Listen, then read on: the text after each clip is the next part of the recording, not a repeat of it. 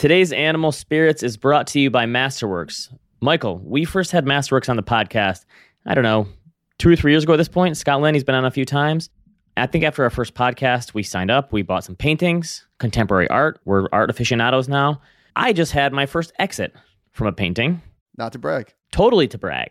Albert Oehlen had the Doppelbild, which he painted in 2002. Masterworks bought it in January 2021 for 1.9 million dollars roughly. Just sold it for 2.7. That was a cool 33% gain for yours truly on a net basis. Or 2% after inflation. hey, this is a real asset. I outperformed inflation rate Listen. by 25% or so. So this was my first exit. haul. I got an email haul. from them saying, "Hey, we sold a painting that you own. Check it out." Money was deposited to my account. Pretty what are you doing with the proceeds? You reinvesting? I'm probably going to reinvest in another piece of art. Now they got a taste for it. Because we go into these things saying five, seven, ten years probably, but obviously they got a good offer, offer they couldn't refuse. I'm a little jealous. I have not yet been part of an exit. It's kind of fun to see that, and I got the proceeds in there. So, anyway, if you want to check out Masterworks, invest in contemporary art, maybe have an exit of your own, masterworks.io, and remember to check out masterworks.io backslash disclaimer for more. Welcome to Animal Spirits, a show about markets, life, and investing. Join Michael Batnick and Ben Carlson as they talk about what they're reading, writing, and watching. Michael Batnick and Ben Carlson work for Ritholtz Wealth Management. All opinions expressed by Michael and Ben or any podcast guests are solely their own opinions and do not reflect the opinion of Ritholtz Wealth Management. This podcast is for informational purposes only and should not be relied upon for investment decisions. Clients of Ritholtz Wealth Management may maintain positions in the securities discussed in this podcast. Welcome to Animal Spirits with Michael and Ben. Elon Musk is just the world's biggest troll. I think he took a 9.2% stake in Twitter as a troll move. I firmly believe this. It cost him around three bill. What's his net worth? Isn't it 200 billion at this point? 300 billion? So one or two percent position. Yeah, big deal. I'm just kidding. Okay, 270 billion. He's been talking about Twitter a lot lately on Twitter. By the way, so it is crazy how rich he is. That is almost throwaway money. That's one percent. He took a one percent position basically. Cares. So Twitter surged like twenty some percent in the pre-market trading today. I don't know what's up now if you've looked, but I'm I'm always curious, like how exactly does that happen? Like obviously that's because there's orders being executed at that price. got to be the algorithms that just hit the headline. But it's, it's like a three billion dollar position for him. But what do the algorithms say? If Elon You're right. Yeah. buy, Anything with Elon. Here's the thing. So a lot of people are already the funny thing to do on Twitter is to post Elon. Here's what you should do to fix Twitter. You should add an edit button. You should do this. You should do this. Here's my takeaway. You could probably, for certain people who are especially like the power users, I'm sure that there's some things you could do that make it better. But is there really anything you could do to change like the DNA of Twitter to make it like a 10 times better experience if you just did these five changes? I don't know that there's much you can do. I think Twitter is what it is now. There's no going back from what it is. I have a completely different take. I don't Okay. think that you can necessarily change the user experience, censoring whatever. I agree with you there. But from a monetization point of view, I think there's so much more they can do. And I'm not just Oh, right. talking From a about business perspective, they could do it. Yes, I agree. well, isn't that what matters? He's investing. But the funny thing is, is that a lot of people today weren't thinking of it as, oh, they could make Twitter a better business. They were just saying, oh, you could make Twitter a better experience if you just do this one thing. All right, like well, everyone has their one or two things. I think the Twitter experience is more or less set. But But yes, from a business perspective, there's a lot they could do. I still don't understand how I spend nine hours a day on Twitter and it has no idea who I am. Whereas Instagram, I'm on a fraction of the time and it knows me inside and out. Exactly. The ad experience. There's probably four things you tweet about all the time. Like they should be giving you t-shirt ads, Nike hat ads, and Knicks ads all day long. Very simple. And they don't do any of those things. I mean, this guy just loves to stir the pot. How bored do you think he really is at this point where he's got so much money? What is the motivation for him to do any of these stunts? Because again, this feels kind of like a stunt, but I'm really intrigued with like he says it's going to be a passive ownership stake or whatever.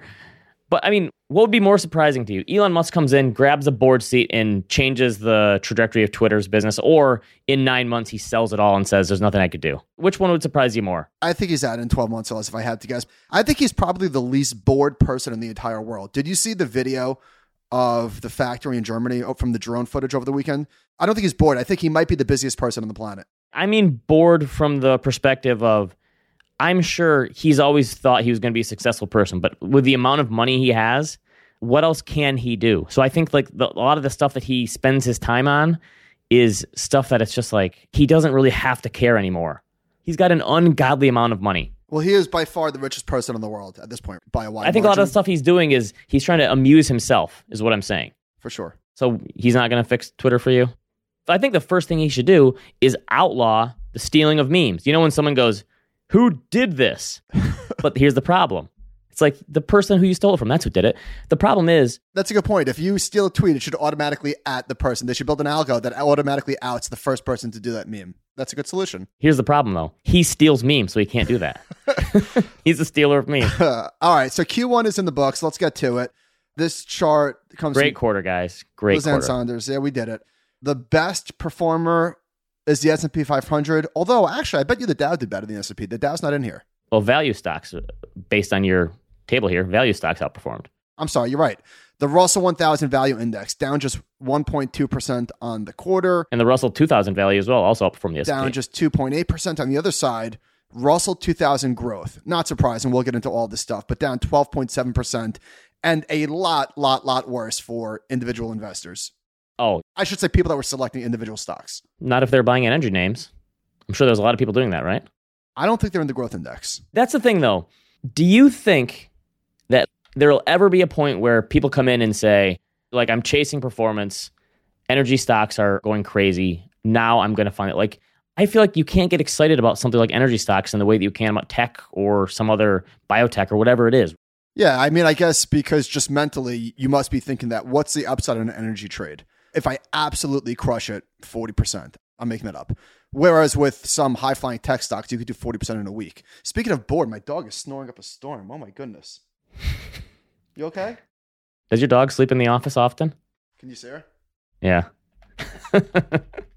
Dogs have the best life, don't they? Just All right. Bloomberg did an article on Tiger by the way, Global. sorry, Yeah. right, not to like bring down the, but I'm getting a lot of now that I talked a couple weeks ago, my dog had passed and had to be put down. The existential questions from my kids, especially my son, is constantly asking What's he saying? about like, well, heaven and dying, and well, if we all die, because our dog in dog years is 100 years old, so he thinks that everyone when they turn 100 is going to die. And he said, "Who's going to live in our house when we turn 100 and die?" wow. and saying it's okay if I die because then I can go be in heaven with Ella.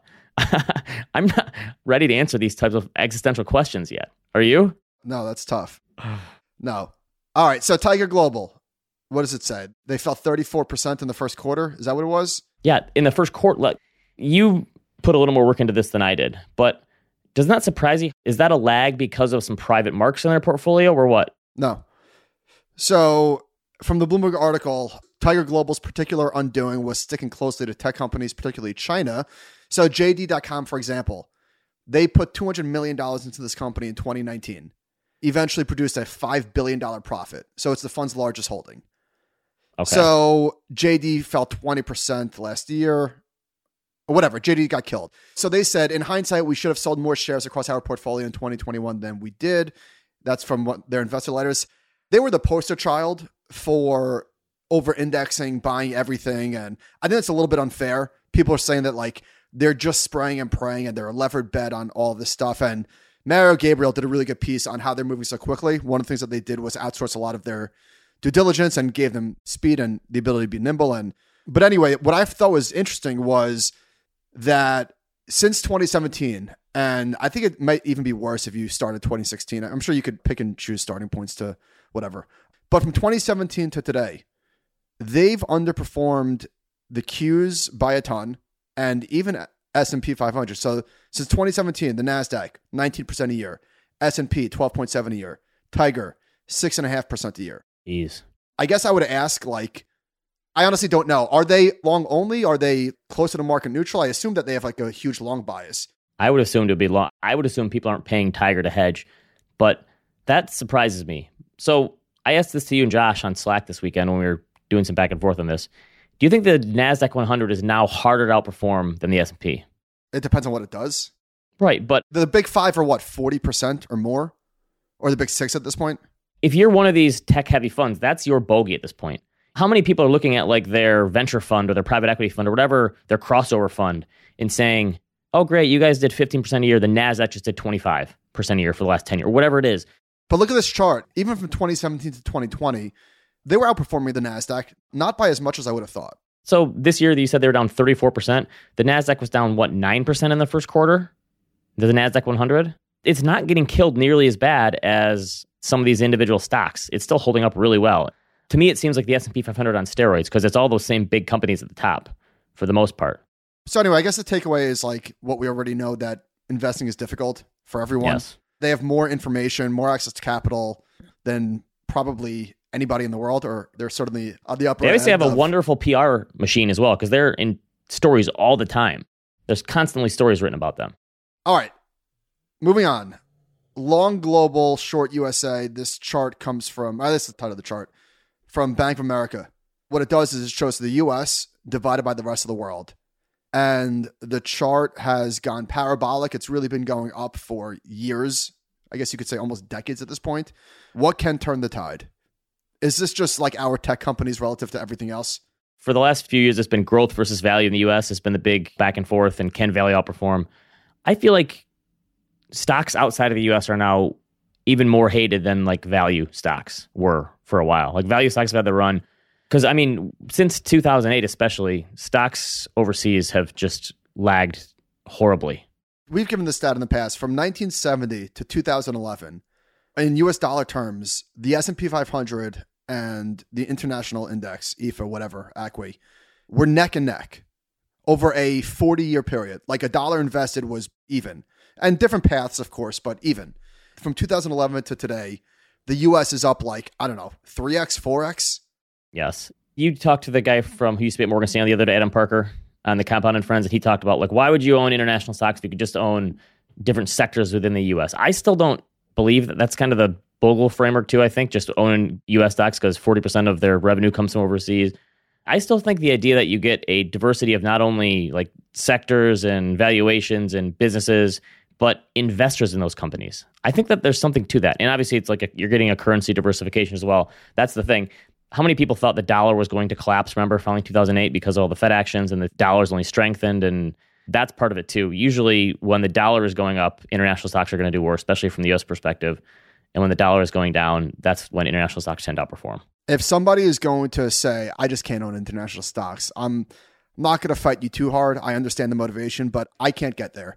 I think that we spoke about this the other episode. Diversification sometimes hurts really badly and it goes in and out of favor. And this has been out of favor for a long, long time. I'm watching this show on Apple called Pachinko, and Called what? Pachinko. Pachinko. Yeah, it's like a game in Korea, I guess. And the story spans two different time frames early 1900s and then 1989 in Tokyo. And going into that 1989 period in Tokyo when Japan was on top of the world and they were like 40 some percent of world equity markets. They were enormous. And now they're, I think, back under 10. That's like the risk. Everyone always does to us, like, no, show Japan. Like, that's why you invest in international stocks, is because of Japan. I don't think the US could have one of those. That was probably the biggest bubble of all time. But like that's the risk that you're just the concentration risk of you just never know. That's why I diversify internationally. Yeah, I mean, if you could go back in time, there would be no reason to own international stocks, obviously, but we didn't know Yes. that. And now, with all of these companies at multiple trillions of dollars, is now the time to say, you know what? I don't want to own anything else but U.S. stocks. I don't know. That's not it's also the biggest difference is just the technology sector. So if tech underperforms, I would imagine international stocks are going to outperform. That'd be my guess. Okay, let's talk about the yield curve. So we've got inversions coming all over the place. I feel like there's a new one reported every single day. The five to sevens, the two tens did an intraday for a second. So Jim Bianco has this really good chart showing how stocks react to an inversion of the twos and tens. And I usually think that like most times are different, like that every time is different. But I think that given like Fed intervention, how has the yield curve not lost some of its predictive power? I like that you said this because we had this same exact argument, I think, in like 2018, 2019. There's two responses from finance types. One is listen, the yield curve works as a recession indicator every single time. It does. And then number two is, but what if it's different? I don't think you watched Arrested Development, did you? Mm-mm. The original two, first two or three seasons are like some of the best. I never saw ever. Arrested Development. The Office, It's Always Sunny. Okay, yeah, None you missed that. So Tobias Funke, which is one of the greater characters, he said, This is the meme that always goes around. Well, did it work for those people? And he says, No, it never does. I mean, these people somehow delude themselves into thinking it might, but it might work for us. that, that meme reminds me of thinking that this time is different. And but I have that same mentality as you, though. Like, okay, it's worked every time, but like, yeah, real interest rates are negative now, or the Fed is so much more of a, part of this, and all these different things. I'm like 65% it still works. 35% is different this time. No, you have to say it's 40. Remember, 40% I'm sorry, is the, 40. That's right. the line in the sand. I'm interested to see how the bond market, like how much that can throw its weight around. If eventually people say, why wouldn't I put all my money into one and two year treasuries now if they're yielding just as much as the 10 and the 30? Does the bond market fight back a little bit? Pushing rates down. Yeah, like I think we thought that would happen. Why isn't all the money from bonds going into short duration bonds right Well, now? I think because and would that push rates down? a lot of this is just like mandates from like pension funds and stuff like that. right that they have to. Maybe that's Yeah. the problem. But I mean, everyone else, I guess. So you know the great thing about doing financial content for as long as we have. What's that? If something happens, one of us has probably written about it before. So I looked. Are you about to quote yourself? Yes, Allow myself to quote myself. August 2019, I wrote a piece called "You Probably Can't Use the Yield Curve to Time the Market." So I looked. I did this for Fortune, I guess.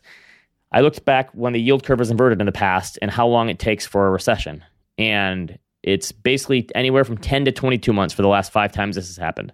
That was kind of the average. So yield curve inverts 10 to 22 months later, we go into recession. But Fama and French, Eugene Fama, Ken French, who have that efficient market hypothesis that is 100% accurate. Markets are always efficient. Don't let anyone tell you differently. So they ran this test back in 1975. They looked Hang at on, 11. hang on, hang on. I have to defend their honor. no, I'm just saying that's Markets are efficient. whenever something goes crazy in the market, someone go, "Ooh, efficient market hypothesis." I told you. Like, That's my least favorite thing. But no, no, no. Prices are always kind of wrong, especially, yeah, stupid shit happens all the time.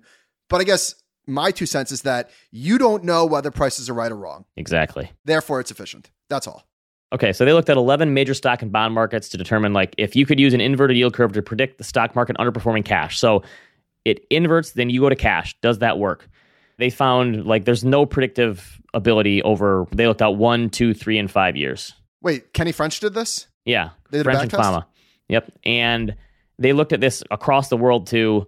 This yield curve signal underperformed in 19 out of 24 world XUS back tests as well. Their basic premise was buy and hold is still probably a superior strategy than trying to use a yield curve. Shocking. for I can't believe that that's where they landed. I cannot believe it. Hey, sometimes it's good to have a reminder. buy and hold is honestly the simplest, dumbest strategy there is that also 95% of people underperform. 98, 99. Pretty close. Yeah, listen, I don't think anybody beats the market over long periods of time, generally speaking. Don't take offense, Certainly not generally consistently speaking. either. But it's not fun to talk about that all the time. I'd like to fun to provide a pretend. reminder. It's fun to pretend. Okay. This one from Bloomberg was kind of shocking to me. So they said last year was one of the best years ever for profits for corporations. This is profits surged 35% last year, which that's not surprising because 2020 was so depressed. But this one got me. In all four quarters of the year, this is Matt Boesler wrote this from Bloomberg. The overall profit margin stayed above 13%, a level reached in just one other three month period during the past 70 years. Think about that. In 70 years before last year, there was one quarter in which corporate profits were above 30% on a profit margin. It did What it every single quarter last year. I don't know when it was. I'm sure it's probably in the last few years.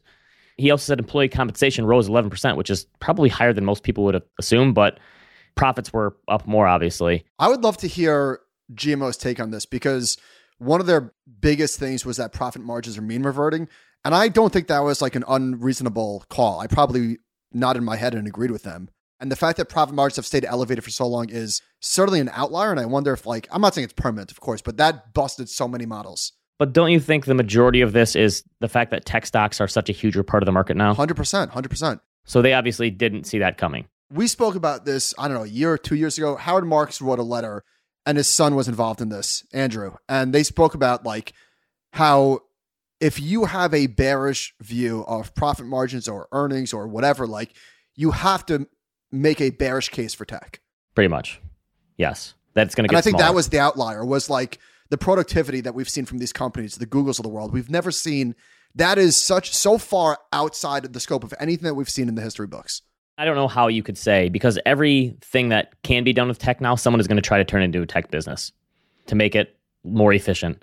And if we're dealing with a labor shortage, it sticks around for longer than people think. And I want to get into the labor market in a minute here. Companies are going to have to use more technology to become more efficient. They're going to have no choice. So you think we're gonna get robots in hotel rooms? Like, oh, why isn't the Roomba or is that what it's called? The Roomba? Okay, so you have this thing right here about travel going to be super expensive next year. I want to talk about this. So when I was at Disney, I forgot to mention this. No housekeeping. We were there for a week. The only thing they did was change the soap and shampoo in the bathroom and refill the coffee machine. But there was no cleaning of the room, no making of the beds, and then they'd give you new towels if you needed them. And I didn't know this going in. Here's the problem, and it shouldn't have mattered, like that kind of thing. It's the only kind of thing that you notice if you were spoiled in the beginning. So, like, going to I a don't hotel. even have beds made. I don't even have beds made to be honest. No, honestly, I don't either. But like, it's something if you've had it in the past and you're used to it and you don't get it anymore and it's taken away, then it's like you have the loss aversion. You go, wait a minute, I liked that. Even though I didn't need it, it's like when you're at home, how long do you let a towel go for for the shower? Like a week? Six weeks. like, like, and then you get No, to the yeah, yeah. hotel, you get to the hotel and you immediately call down and like, yeah, I need more towels. It's like, sir, you checked in five minutes ago. It's like, oh, yeah, yeah, by the time you leave the hotel, there's like seven towels on the floor. Yes. But so I'm saying I got used to it and they didn't clean like and we were eating in our room a little bit with the kids and there's crumbs and stuff everywhere. It's like, okay, if you're not going to give me a housekeeper for a week, I need a broom or something or I need a vacuum. I think that's the kind of thing that people are going to be shocked by is you're probably in the future, you know now that you have to pay for overhead luggage and that just became the norm after a few years ago. That's going to be the norm for hotels now is that housekeeping is probably going to be something you have to pay up for. So we're going to Marco Island. We're taking the boys, our first time in a couple of weeks. First time away with the kids. Should I bring a dustbuster? maybe you should ask for it. The thing that shocked me about it is that they didn't tell us ahead of time that, oh, by the way, you're not going to get them to clean your room. Now, this is obviously the biggest first world problems ever. It was shocking to me a little bit. Our room was kind of a mess by the end. Well, you can imagine what my room's going to look like. True. Average hourly earnings in leisure and hospitality are up 20.8% over the last year. That's the second fastest pace of wage growth on record in data from 1965. Jeez. Okay, so here's the thing. I realize everyone really, really hates inflation. People dislike inflation so much, and I think it's blinding. you ready to apologize? Are you ready to apologize? about inflation? no, because I think, I mean, take away one leg of the pandemic and the war, and inflation was transitory. I'll stand by that. Is that moving the goalpost? Yes. I paid under $6 for my gas the other day. So, yeah, Team Transitory totally won. By the way, some dude dunked on me on YouTube a few weeks ago. Every once in a while, I still go in the comments, and a guy I said, can't. Savage. I stopped listening when Michael and Ben were so adamant that inflation was transitory. I don't think we were adamant. I just think we said that was our take. Hang on. Now you're moving the goalpost. We were definitely Team Transitory. Take the L. I don't think we were adamant, though. I think we were looking at the data saying it's used cars, and now, of course, everything caught up. But so anyway, this guy said, I don't listen anymore or watch. And I said, Well, thanks. I don't know how we're going to do it without you. And he said, Wait, hold on. If he's not watching, then what was he doing in the comment section? Of course, he just checked back in. But he said, he said so I said, What are we going to do without you? And I commented, I said, What are you doing here? He said, My viewership is transitory. Ooh. Not bad. Burn. Good burn. Good burn. Okay, Sam Stein at Politico said a shocking data point that explains much of Biden's political troubles.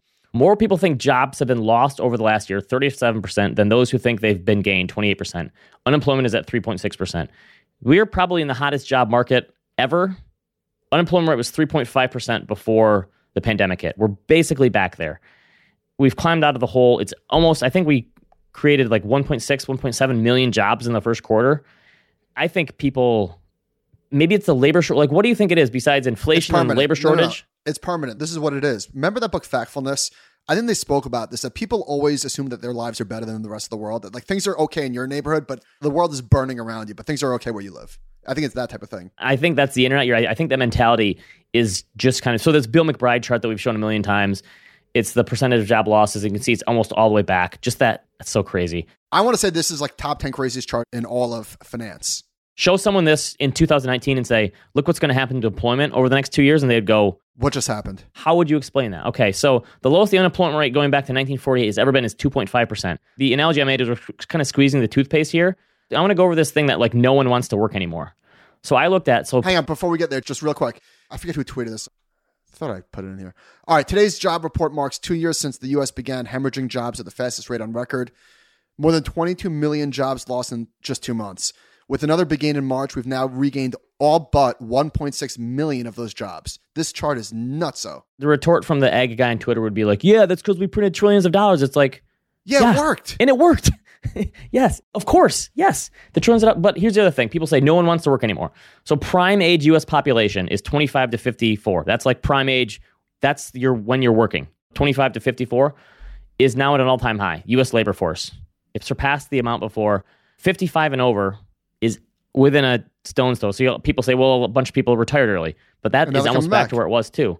So people are wanting to work. So I looked too at the U.S. labor force participation rate for 25 to 54, going back to like 1950. It was like 60% back then. It's 83% now. Obviously, that's a lot of women coming into the labor force. If you believe those numbers, sure. I, the number of people who say that on Twitter to me is, yeah, I don't really believe these. Okay, this is from Ben Casselman. This is crazy. The rate of wage growth among the lowest wage workers right now is remarkable. No sign of slowdown whatsoever. Look at this. The lowest wage group. Look at that growth that they've seen. Isn't this crazy? So here's another one. Isn't this a huge part of inflation? Listen, this is a good thing, but people at the lower end who spend all of their money, these are not net savers usually. So the highest wage earners are seeing the slowest wage growth, and the lowest wage earners are seeing the highest wage growth by far. It's not even close. It's double. And middle class is getting crushed by inflation. Here's another one. This is from this is a new Substack I follow. Joe Politano. You follow this guy? Mm-mm. I can't even pronounce this. Apricitas Economics. He says layoffs are at an all-time low. Layoffs and discharges. People being laid off from their job, all-time low. My friend Talmon Smith at the New York Times wrote a piece about Nebraska. They have the lowest unemployment rate in the country, 2.1%, the lowest state. They interviewed this bartender, and she says, I'm in hot demand, baby, mentioning desperate employers with a burst of a grin. I've worked at like six bars in the last six months because I keep getting better offers I can't turn down. Workers have never had this much negotiating power, not in the last 40 years. Here's like the downside of this, if you're looking for one. Kind of like I said, every inflationary spike You don't have to look that hard. no, well, yeah, right. But I've shown this data before that the returns are better from 9% unemployment and higher than they are from 5% and lower. So I actually looked at, I've done those average returns and it kind of goes at a stair step Well, function yeah, like you'd it's think. Fair market. It's counterintuitive to a lot of people though. So I looked at what are the worst returns over one, three, five, and 10 years from below 5% unemployment, 5 to 7, 7 to 9, and 9 and higher. Basically, the worst Isn't at the outcomes.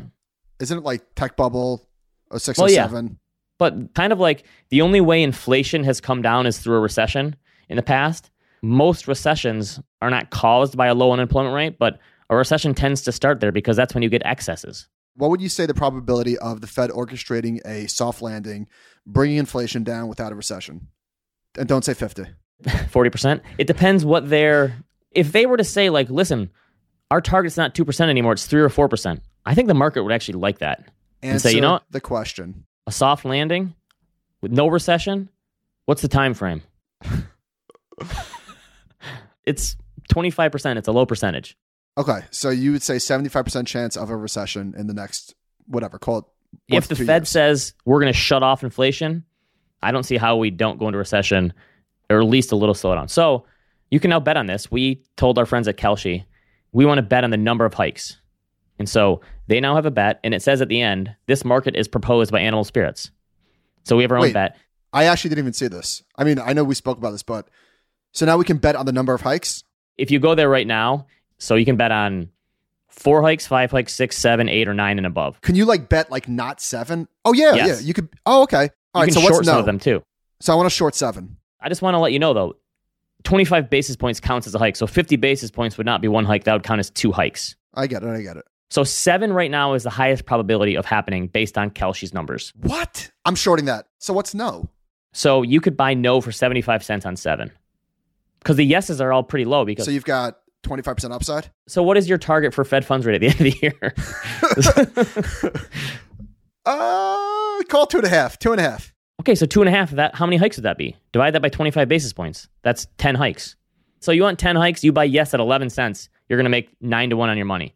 Wait, did I say no? Count me for a yes. you think two and a half percent. So again, each 25 basis point one counts as one hike. So if they did 50 basis points, that's two hikes. When does this end? December 31st? End of the year. This is through number of Fed hikes in 2022. By the way, you just saw how the sausage is made. You just got a glimpse into my brain. I'm fading myself. yeah, I'm taking yes. You're going to bet yes and no on the same bet. Wait, isn't Okay. that an arbitrage? That's free money. Here's what I would do I'd probably bet yes on seven, eight, and nine, and you still have a higher payout there because the combination of those is like 50. All right, whatever.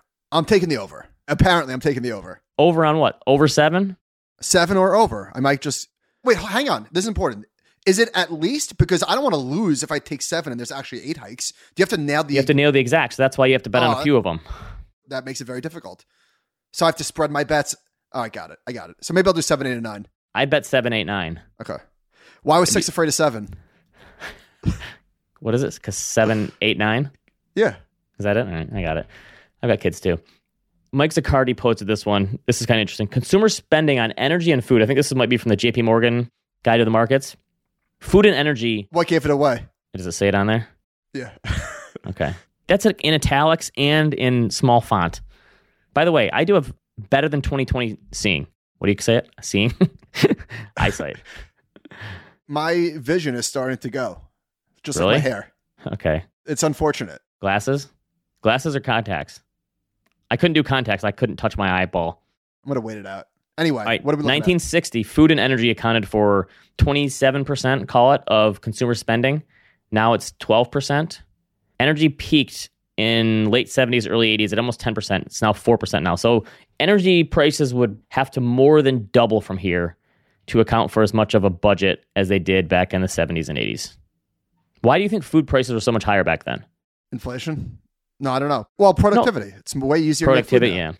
That's got to be it. Carl Quintanilla tweeted, this is from Morgan Stanley. The U.S. car market is not a car market at all. It's a truck market. We believe the first signs of demand destruction will be with low income consumers buying gas guzzling trucks. Good. Good.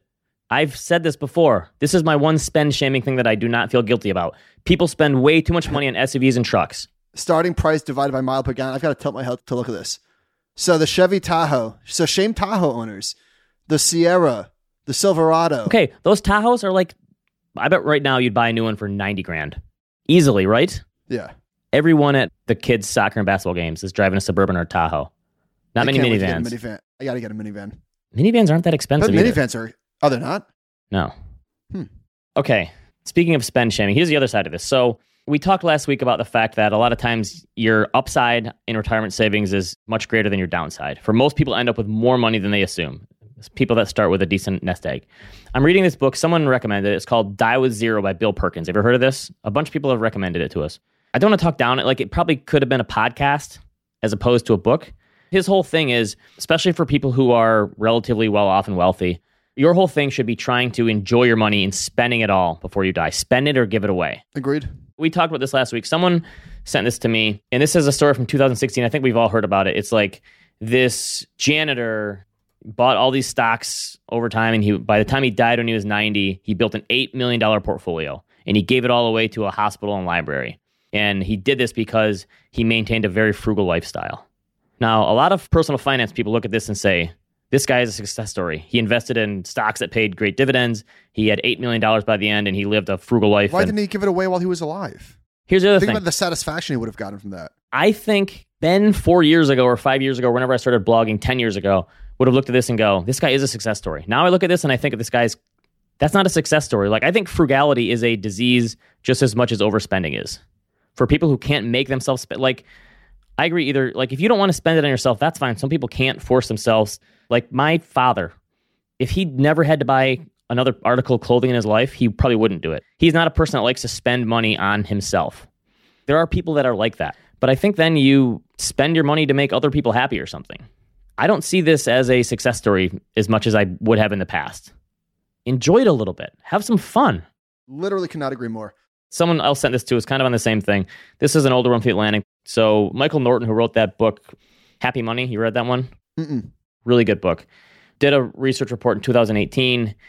He and his collaborators asked more than 2,000 people who have a net worth of at least $1 million, including many of those with wealth that far exceeded that threshold, how happy they were on a scale of 1 to 10, and then how much more money they would need to get to a 10. All the way up the income wealth spectrum, Norton told me basically everyone says they need two or three times as much to be perfectly happy. That number is always going up no matter what because there's always people richer than you. This is so obvious, in my opinion. Once you are past a threshold, I think the studies say $75,000, whatever it is, could be 200, 300, I don't know, whatever it is. Past that point, money does nothing. Literally nothing. I also think your comparisons today are to everyone else in the entire world now. And you can always see someone with a little bit more than you, or more vacations, or more house, or more whatever it is. And I think the goalposts today are easier to move than they ever were in the past. Where in the past, you could just see people in your local community. And that was, you could have been a big fish in a small pond much easier than you can today. Now we're all fishing in a big pond. Think about if you had, assuming that you're, there's a gigantic gap between not having enough money and having enough money. That's where all the happiness is. Obviously, if you can't put food on the table, money is life changing. But for somebody that's like relatively well off, what would another million dollars do for you? Exactly. Literally, what would you do with that? I agree. Honestly, this is something I've changed my mind about a lot as far as like personal finance goes. I was always the frugal saver person, and I've definitely changed my tune on that over the years. I mean, listen, we change our opinion over the course of our life. I might change my mind again on this topic in five years, but as of today, 37 year old Michael has no ambitions to die with a lot of money. Amen. All right, one quick one on banks. Are financials doing well this year? They have to be. So, credit card rates are up at 16% on average. Savings accounts are averaging 0.06% at banks. Axios did this piece on this, basically saying banks are not pressured at all to raise those savings rates because they have more than enough deposits. We've seen all those record deposits at banks. Like they're going to be very slow to li- like savings accounts are basically dead at banks. And people who leave their money in there, it's just it's complete dead money. Can I tell you something? Speaking of changing rates, I actually did get gas under four dollars a gallon this week. In New York? Yeah. I found some places in Michigan that are like three ninety something. So crude came down, gas came down. Do you have any takes on that? It took a lot longer though. Why did it take four weeks? It just seems like it did. The analogy someone gave me was it's rocket ships and feathers. Rockets on the way up, feathers on the way down. Oh, interesting. Not bad, huh? Bespoke tweeted this mortgage rates have gone from record lows to 10 year highs in a little over a year. At 4.9%, the last time the 30 year fix was as high was April 2011. Pretty wild. And I think some of the stats were that it's like this is the fastest increase of that magnitude ever. I don't think this will change demand for homes, but it certainly should impact prices. I hope so. Redfin had something saying like maybe we're finally seeing a pause. And they interviewed this guy in the Bay Area, and he says bidding wars are still common, but homes that would have been bought in ten or more offers earlier this year are now getting half that many. A house that might have gone for seven hundred thousand over list now may go for three or four hundred thousand over list. Wow, so it's getting so much easier for people there. Here's another one. New listings for homes were down 7% from a year earlier, the biggest drop since the four weeks ending February 20, 13th, 2022. Basically, the supply just keeps going down. Record 59% of homes that went under contract had an accepted offer within the first two weeks on market, up four percentage points from a year earlier. I think that is the problem is the supply thing. Maybe people wait a little longer because they have the higher mortgage rates now, but the supply thing being so short still, I think this is going to be a really bizarre market for a while still. Let's talk about our Discord for a second. So I wrote a post on this. First of all, thank you to everybody that bought NFTs. There's still plenty to buy, by the way, and all the money's still going to No Kid Hungry. So this is amazing. The first batch that we sent over was like 12 something ETH. And we got a match. This was news to us, Ben. We got a match from the Giving Block. So we sent over 25 ETH on our first shot. We've got another six to send. So But I think they basically said like any crypto donations to charity will be matched up to $5 million or something like that. And it just happened to be that we timed it that way. Yeah. So we've sent over $100,000 to No Kid Hungry, which is incredible. So, one of the things that we severely underestimated was how powerful Discord was. My only experience on Discord to date was getting rugged on that. Oh, that was through Discord. That's right. That was through Discord. And so I was like opposed to it. I figured that it was going to be a lot of work for us and we just don't have the time in the day. But people are hyper engaged and it's not work. You pop in, you pop out. It's like Slack, basically. It's Slack. And people are, let's just read a few quotes. I'd By the way, almost say. before we get to these yeah. quotes, the Discord thing, like people had access to it, they could get in. And I looked on it the first time I signed in, and all of a sudden people are there engaging and talking to each other. It was, I thought it was gonna be like, okay, we're gonna have to be the ones getting the ball rolling, but it's the people in this community are having interactions with one another. It's awesome. From here to four, we'll call them animals. Yes. I'm not gonna get canceled for that. I don't think so. It's I'm done kidding. with love. Okay. All right. I'd almost say it was a borderline genius idea. Oh, so we've got one channel called Connections where people are just talking about themselves. And so people can know This who. is my age, this is what I do, Yeah. this is my job, this is where I live. We can't see our listeners. And we have no, I mean, we hear from the inbox, but anyway. All right. I rarely post anything on social media, but I feel like this is the exact community where I feel comfortable being an active participant. Was able to help a few members with CFA study plans. So between keeping kids fed and helping our community members, feeling pretty good. Here's a good one. Someone said, I've already received more from this Discord in the first week than I expected entirely. I think I have too. Same. So we got like a recommendations tab, a markets tab, all this stuff we're talking. So if you want to get in on that, buy one of the NFTs. The NFT We actually gives you access. give you access to the Discord. And it, again, if people are going back and forth and talking to each other and helping and off, it's really kind of cool to see the community. We did get one direct message. So someone said, Hi, Michael and Ben. want to thank you both for putting this together and using your platform to help others. Like myself, I'm sure this was the first NFT purchase for a lot of people. Ben, I feel your pain navigating the blockchain world. I have a special request. It's my dad's 61st birthday on April 14th. My dad and I listen to your podcast every week and we'll catch up afterwards to chat about each episode. A happy birthday message from the two of you would surely make his day. Thanks in advance of the podcast, Chris Curtis. Happy birthday Are to Chris's dad. his name? We don't have his, the dad's name. Chris. Send it out. All right. Well, thank you, Chris, and happy birthday, Dad. By the way, there are still we made NFTs of Ben running in high school. So I if forgot you're not, that we did this. So a bunch of people said, too. "Hey, I got my NFT." There was the reveal, Me and it's me scoring a touchdown. and still all of the money is going to No Kid Hungry. So And by the way, if you want to join the community, there's still plenty of room. And we got a lot of people saying this is my first NFT. So credit to the guys at Audiograph because a Yeah, lot of people are saying this is the first NFT I've made. They made this process so easy for people, and they're also helping people on the back end with customer service. So credit to them for making this such an easy transition for people who've never done it before. Because Yes. we had a lot of crypto noob people that were doing this. Let's move on to recommendations because we've only got a couple minutes left. Okay, real quick, one question that actually came from the Discord channel. When the market was crashing in March 2020, I decided that Tesla stock was the opportunity of a lifetime thanks to Cathie Wood and Tesla YouTube. I drained my savings of 250k and bought Tesla shares with the intention of holding them for 10 plus years. This is quite a move. Fast forward two years later, and those shares are now worth 2.5 million. I still think Tesla stock today is like Apple 10 years ago, but it feels insane to have over 70% of my net worth in a single company. Thinking about selling a million dollars worth and putting that into VTI index funds to hold forever. I'm not interested in exorbitant Los Angeles real estate and already have over 5% crypto exposure. This is this a good long term strategy? Will VTI do well in an inflationary environment? 40 years old, no kids, earn 150K a year. So he's Wow. concentrating to build wealth, diversifying to keep wealth. Love it. I think that's the first step here. The fact that you are diversifying, I know you're going to keep a little bit and let it ride, but taking some out to put it into an index fund and diversify. The inflationary thing, we'll see. Stocks can do a pretty good job against inflation, especially with high margins, I guess. But I can't imagine having 70, just personally having 70% of my net worth in a stock, even the best stock, just because I would be checking it 73 times a day. But I think the fact that this person is already thinking I need to diversify and doing that in a smart way, especially since they like double down and put their life savings on this, kudos to you for that. But yeah, the diversification thing, that's the biggest part here. Yeah. All right. What do you got? Did you listen to Ben Stiller on the Fly on the Wall podcast? David Spade and. Dana Carvey? Oh, you did. It was great. Yeah, I pulled out a quote that I love. Spade said something about the great resignation. He said, Everyone chasing their dreams at once might collapse on themselves. I thought that was very insightful. That was good. He's great. He was on SmartLess last week, by the way, too, Spade. He had some really great stories. I mentioned Pachinko on Apple TV. There's no other word I can describe this show besides beautiful. It is a beautifully done show. I guess it's based on a best selling book. The grandma from Minari is in it, and it tracks her in the early 1900s growing up in this poor village in Korea, and then Korea is taken over by Japan and dealing with that. But then it fast forward to 1989 in Tokyo, and her grandson and her interacting, and it's just this family drama, and it keeps going back and forth between early 1900s and 1989.